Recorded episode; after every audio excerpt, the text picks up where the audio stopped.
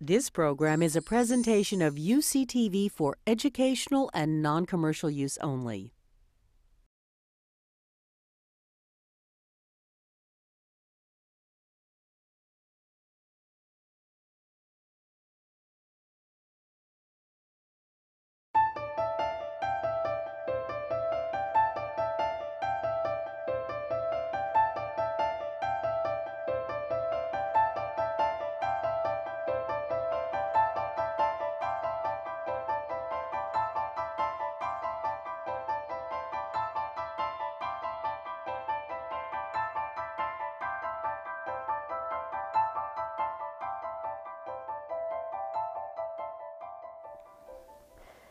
My specialty is uh, I study romantic love. I and my colleagues have put 49 people who are madly in love into a functional MRI brain scanner and studied some of the brain circuitry of it. Uh, 17 who had just fallen in love, uh, 15 who had um, um, just been rejected in love, and uh, most recently 17 who report that they're still in love after an average of 21 years of marriage. So that's really what I, I study, but I was invited to see if I can't integrate that with art, which I think is uh, my assignment and what I'm going to attempt to do.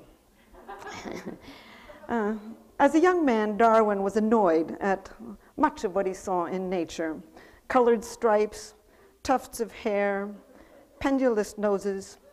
He saw these appendages as cumbersome, as metabolically expensive, they attracted parasites, and foremost, they were purposeless. They undermined his theory that all traits evolved for a purpose.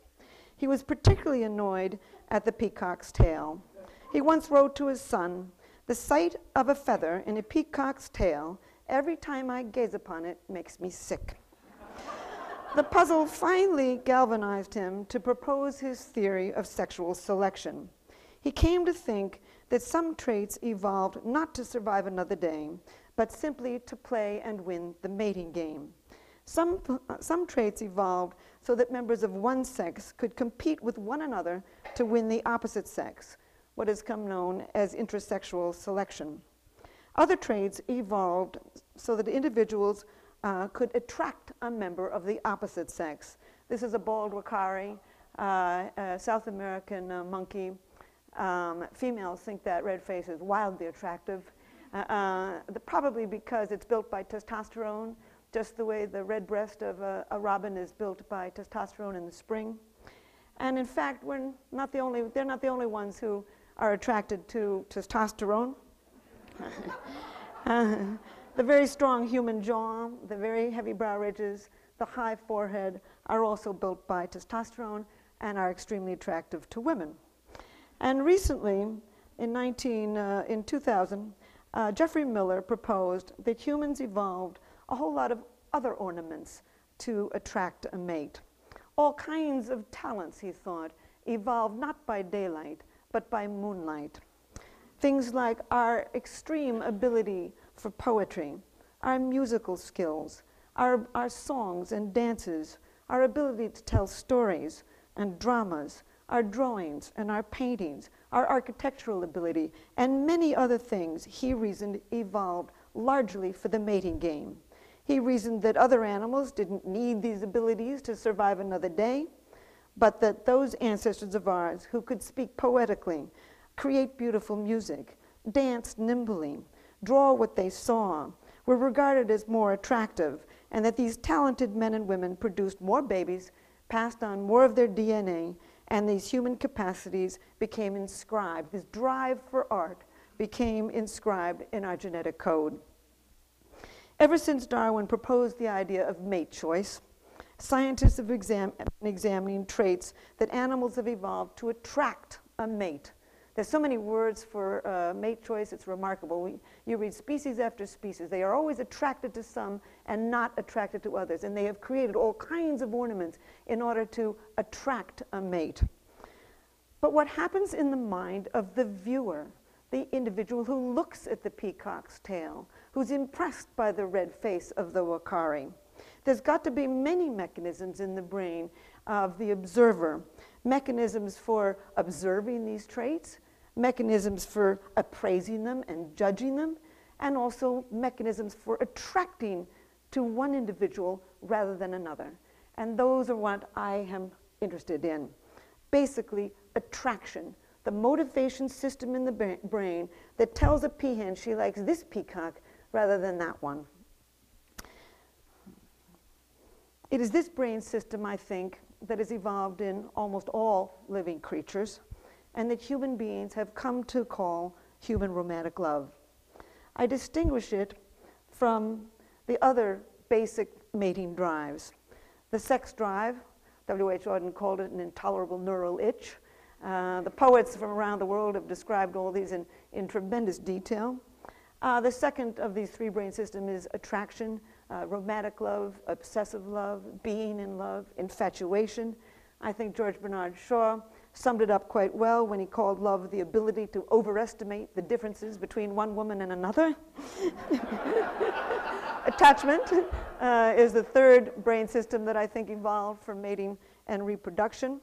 I think that all three brain systems, uh, they're very complex brain systems, each one of them, but uh, uh I think you can uh, boil it down to some primary um, uh, neurotransmitters and hormones involved with, with each.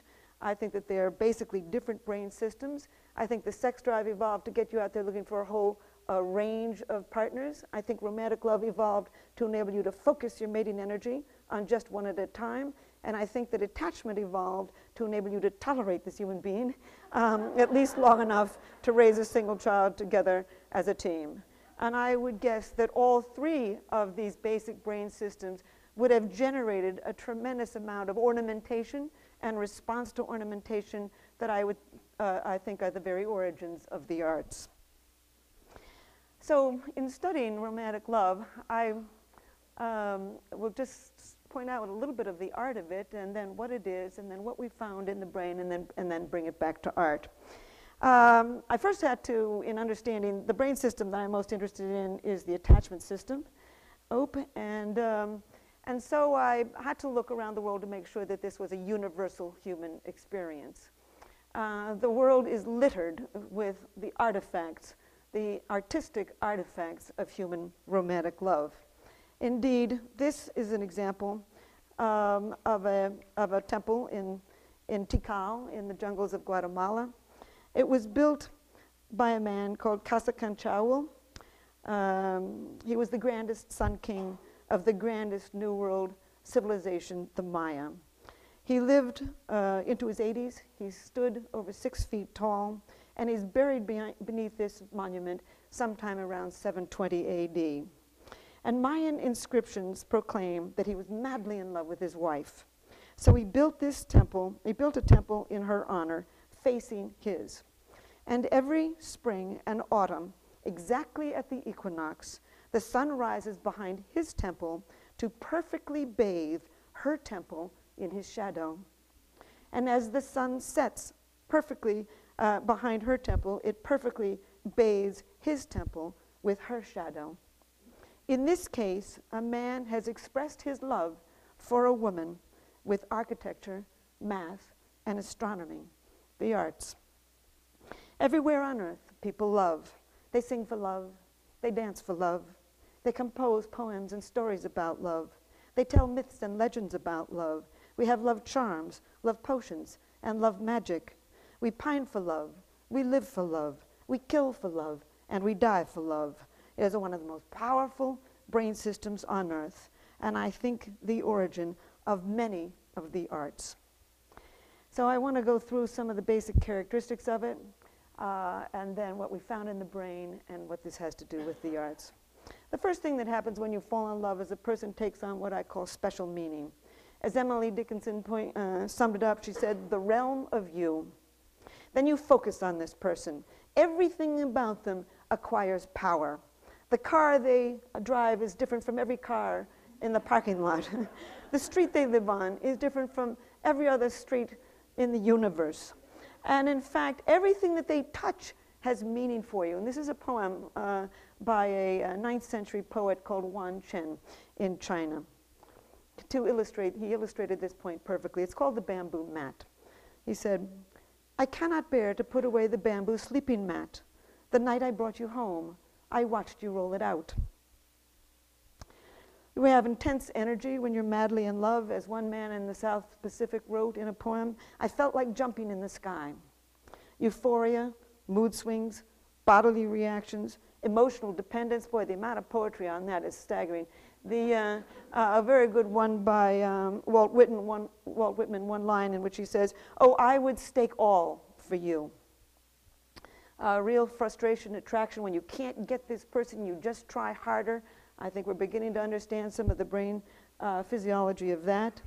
Um, intense possessiveness, you know, if you are sort of casually sleeping with somebody, you don't really care if they're sleeping with somebody else, but when you're madly in love, uh, you become intensely possessive of them.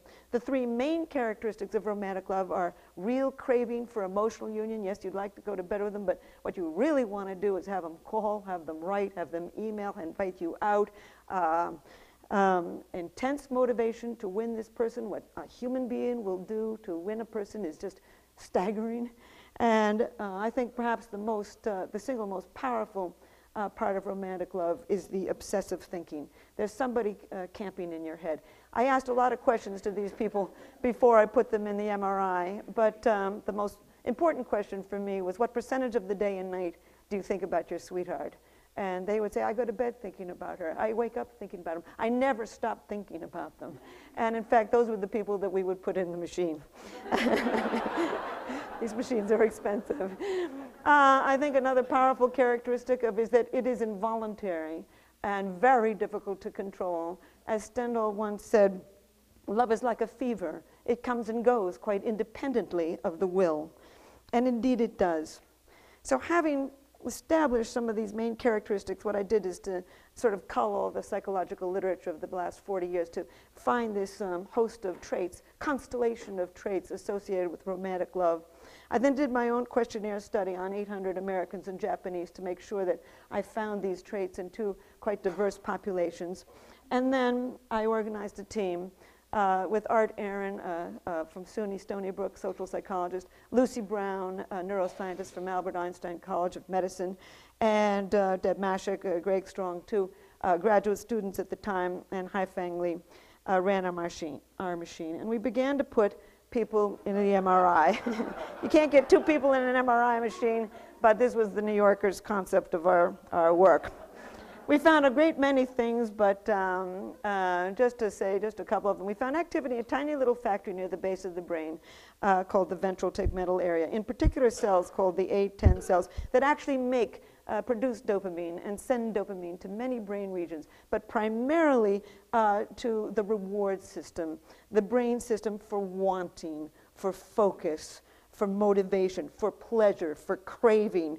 In this case, the motivation to win life's greatest prize, uh, the appropriate mating partner. In fact, it's exactly the same region that becomes active when you feel the rush of cocaine. And here's one of our uh, scans. And that led me to believe that uh, romantic love is really not an emotion. There's a lot of emotions involved in it, there's a lot of cognitive processes involved in it, but it's basically a drive a basic mating drive. It has many of the characteristics of, um, of, of, a, of, a, basic drive. The most interesting for me, I think, is the, um, uh, the lack of facial expression. You know, when somebody's angry, uh, you can look at them and you, you, their face tells you they're angry. Um, but you can't look at somebody and know whether they're hungry. You can't look at somebody and know whether they're thirsty. And you can't look at somebody and know that they are in love. And so, in fact, I think it's a very strong drive, much stronger uh, than the sex drive. You know, if you ask somebody to go to bed with you and they say no, thank you, you don't kill yourself. Around the world, uh, uh, the, uh, staggering amount of uh, crimes of passion due to this basic mating drive.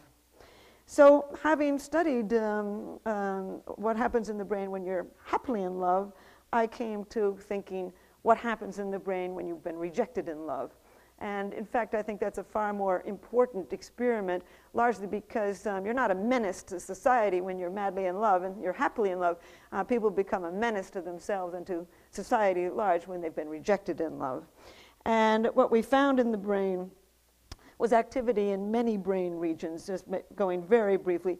Uh, you remain madly in love uh, when you've been rejected. If anything, you love the person more because barriers intensify the experience. Uh, we found uh, activity in some of the central uh, brain regions associated with craving, addiction, and risking. and also uh, activity in a brain region associated with deep attachment to this individual. That's a bad combination of things, uh, some of our brain scans.